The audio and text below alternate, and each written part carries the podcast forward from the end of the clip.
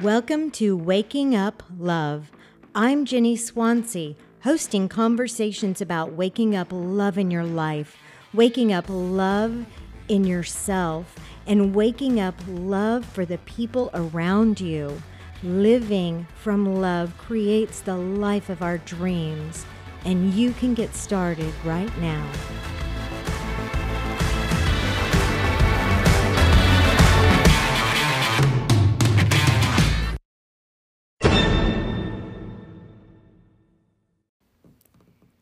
Keep looking outside and thinking I should be out there. I should be doing something. What a spectacular day.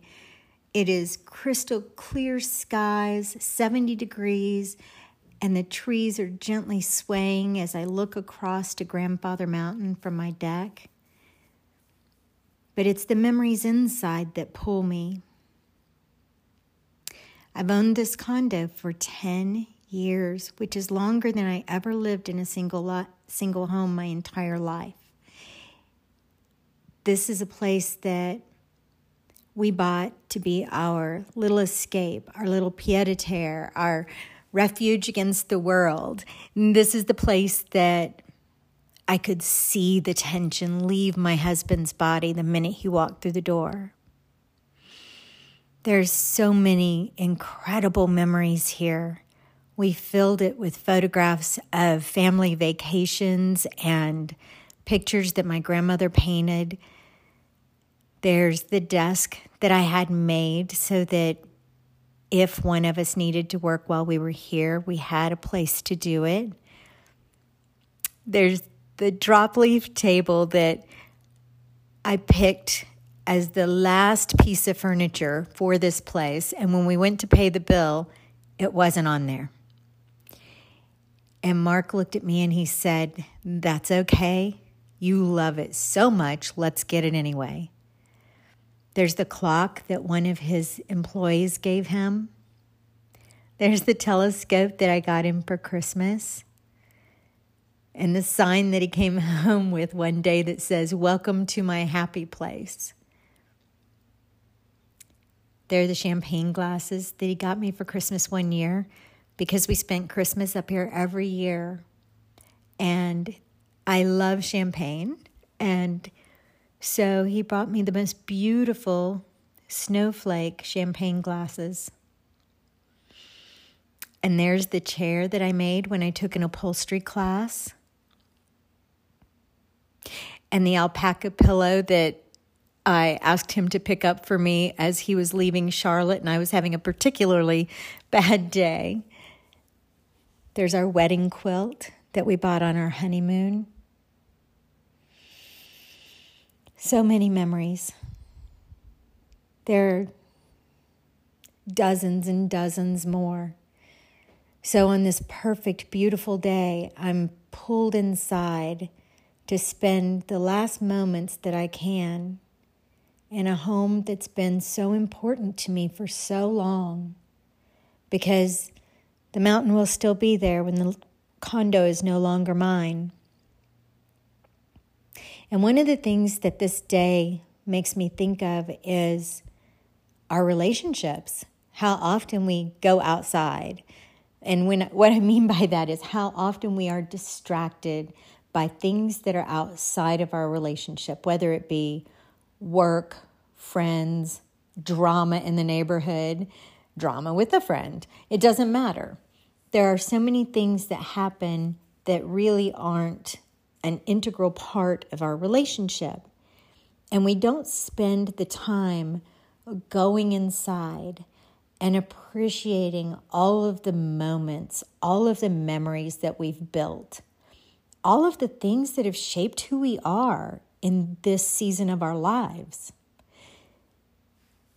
And I thought, wouldn't it be an amazing thing if we took the time to say, This won't last forever.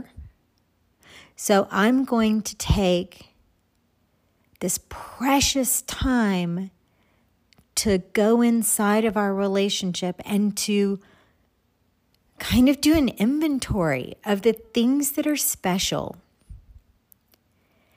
How would that make you feel? You know, I think about the last year of my husband's life. Some people could look at it from the outside, those distractions, those things that I'm talking about, like the loss of a job, or the fact that I was extremely busy in my job, or that there was a wedding for my husband's oldest son. There were so many things happening in our life that year that it was distracting. That there were a lot of things that people could go, oof, they are busy, they've got a lot going on. You know, we're trying to figure out how we're going to replace his salary, what he's going to do next. As a man in his late 50s, getting another corporate job could prove challenging. But what if you put all of that aside and you spent a little bit of time taking inventory? If I took inventory of that year, I could say we had more mornings together than we had in our entire marriage. And on those mornings, he got up really early he did a Bible study, he read the paper, and by the time I got up, he had made coffee. And when he saw me come down, he would play music. And his favorite two songs were Happy by Pharrell and How Great Thou Art, Carrie Underwood's um, rendition. Those were his favorite two. He played some others occasionally, but those were his favorite. And when I heard the music, it would just make me dance. It always made me dance. And he loved that. I can still see the look on his face sitting at the bar, watching me dance my way through making my coffee. Those moments were amazing. They were so great. And they started our day with joy. And then I remember the many days he would come down to fix lunch. He was working, he was doing some contract work and he was working from home. He had an office upstairs. And when he came down at lunch, I would stop what I was doing and we would just touch base. It really wasn't a big deal. We didn't spend more than maybe 10, 15 minutes. It was just kind of a midday catch up, which we had never done. We were not the kind of couple that texted or called during the workday. We were usually really busy and overwhelmed with which, with what was going on at work, so we really didn't do that midday touch base ever. It was so nice. And then we would take a walk in the evening, oftentimes. We had never done that. We'd both commuted for years. And so we really didn't have evenings. Mark would usually walk through the door at 7:30 or 8 o'clock. And that last year, all of a sudden, we have this period of time that's so incredible that it's kind of this gift that we've never had before. And then there would be those days where, because we were both working for ourselves, we had some flexibility and it would be beautiful outside. And I would think, I need to go get some sun and I would go float in the pool. And I generally didn't say anything because he wasn't really a float in the pool kind of guy. But there were these occasions that he would either have been out meeting with somebody or he would have been running errands and he'd get home and he would find me floating around the pool and he would just put his suit on without saying anything. I didn't even know he was home most of the time. I'd be reading or napping, and he would come out and join me. And it was so special that we had these moments of just the two of us putting everything aside and hanging out. And it so happens that the last year of his life, the kids were all having their own lives for the most part. And, well, no, they were having their own lives. Ryan was getting married that year, and Murphy was working, and Peyton was in law school in Denver. So we went out to Denver in October, and we had such a marvelous time. We went to Garden of the Gods, and it was one of those days where we just we held hands we laughed. everything about that day was absolute perfection. We had not had a vacation in some time. And while we were out there to see Peyton, we actually were, um, you know, we had time, just the two of us, because he was in school during the day. And so we were sort of on vacation and sort of visiting Peyton, a little bit of both.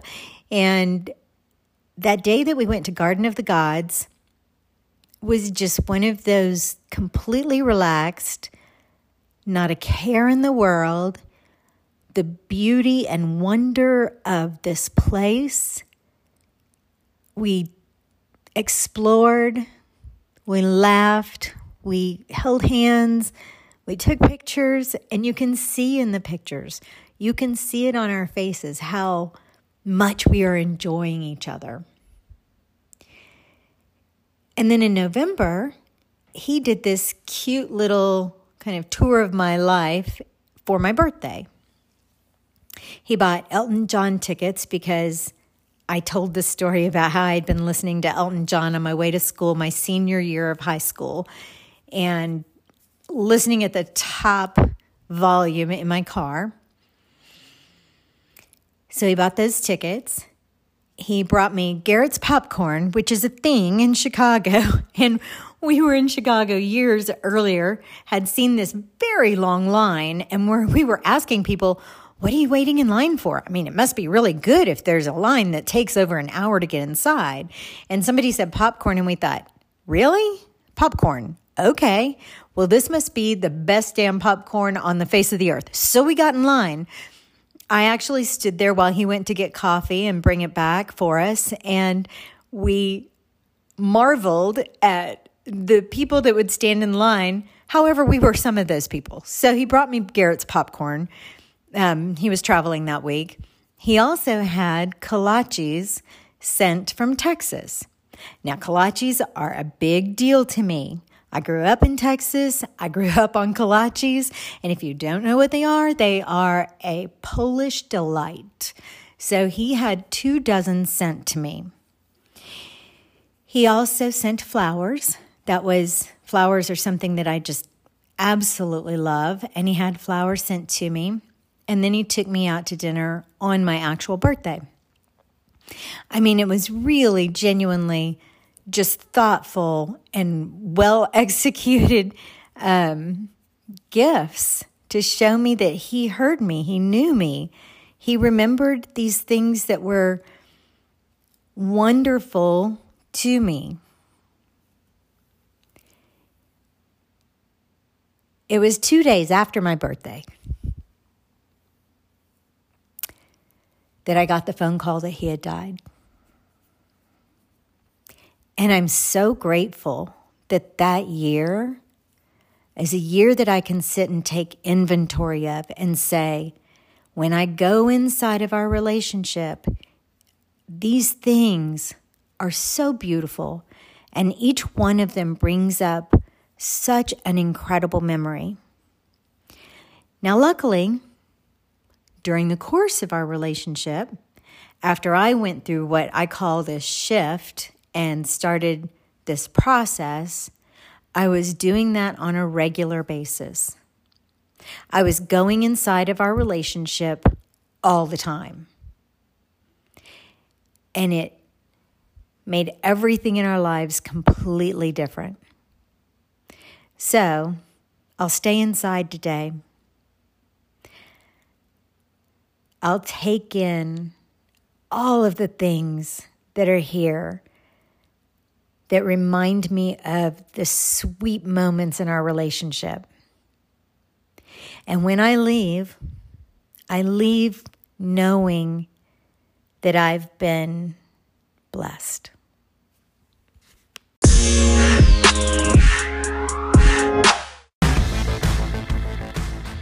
Thank you for listening.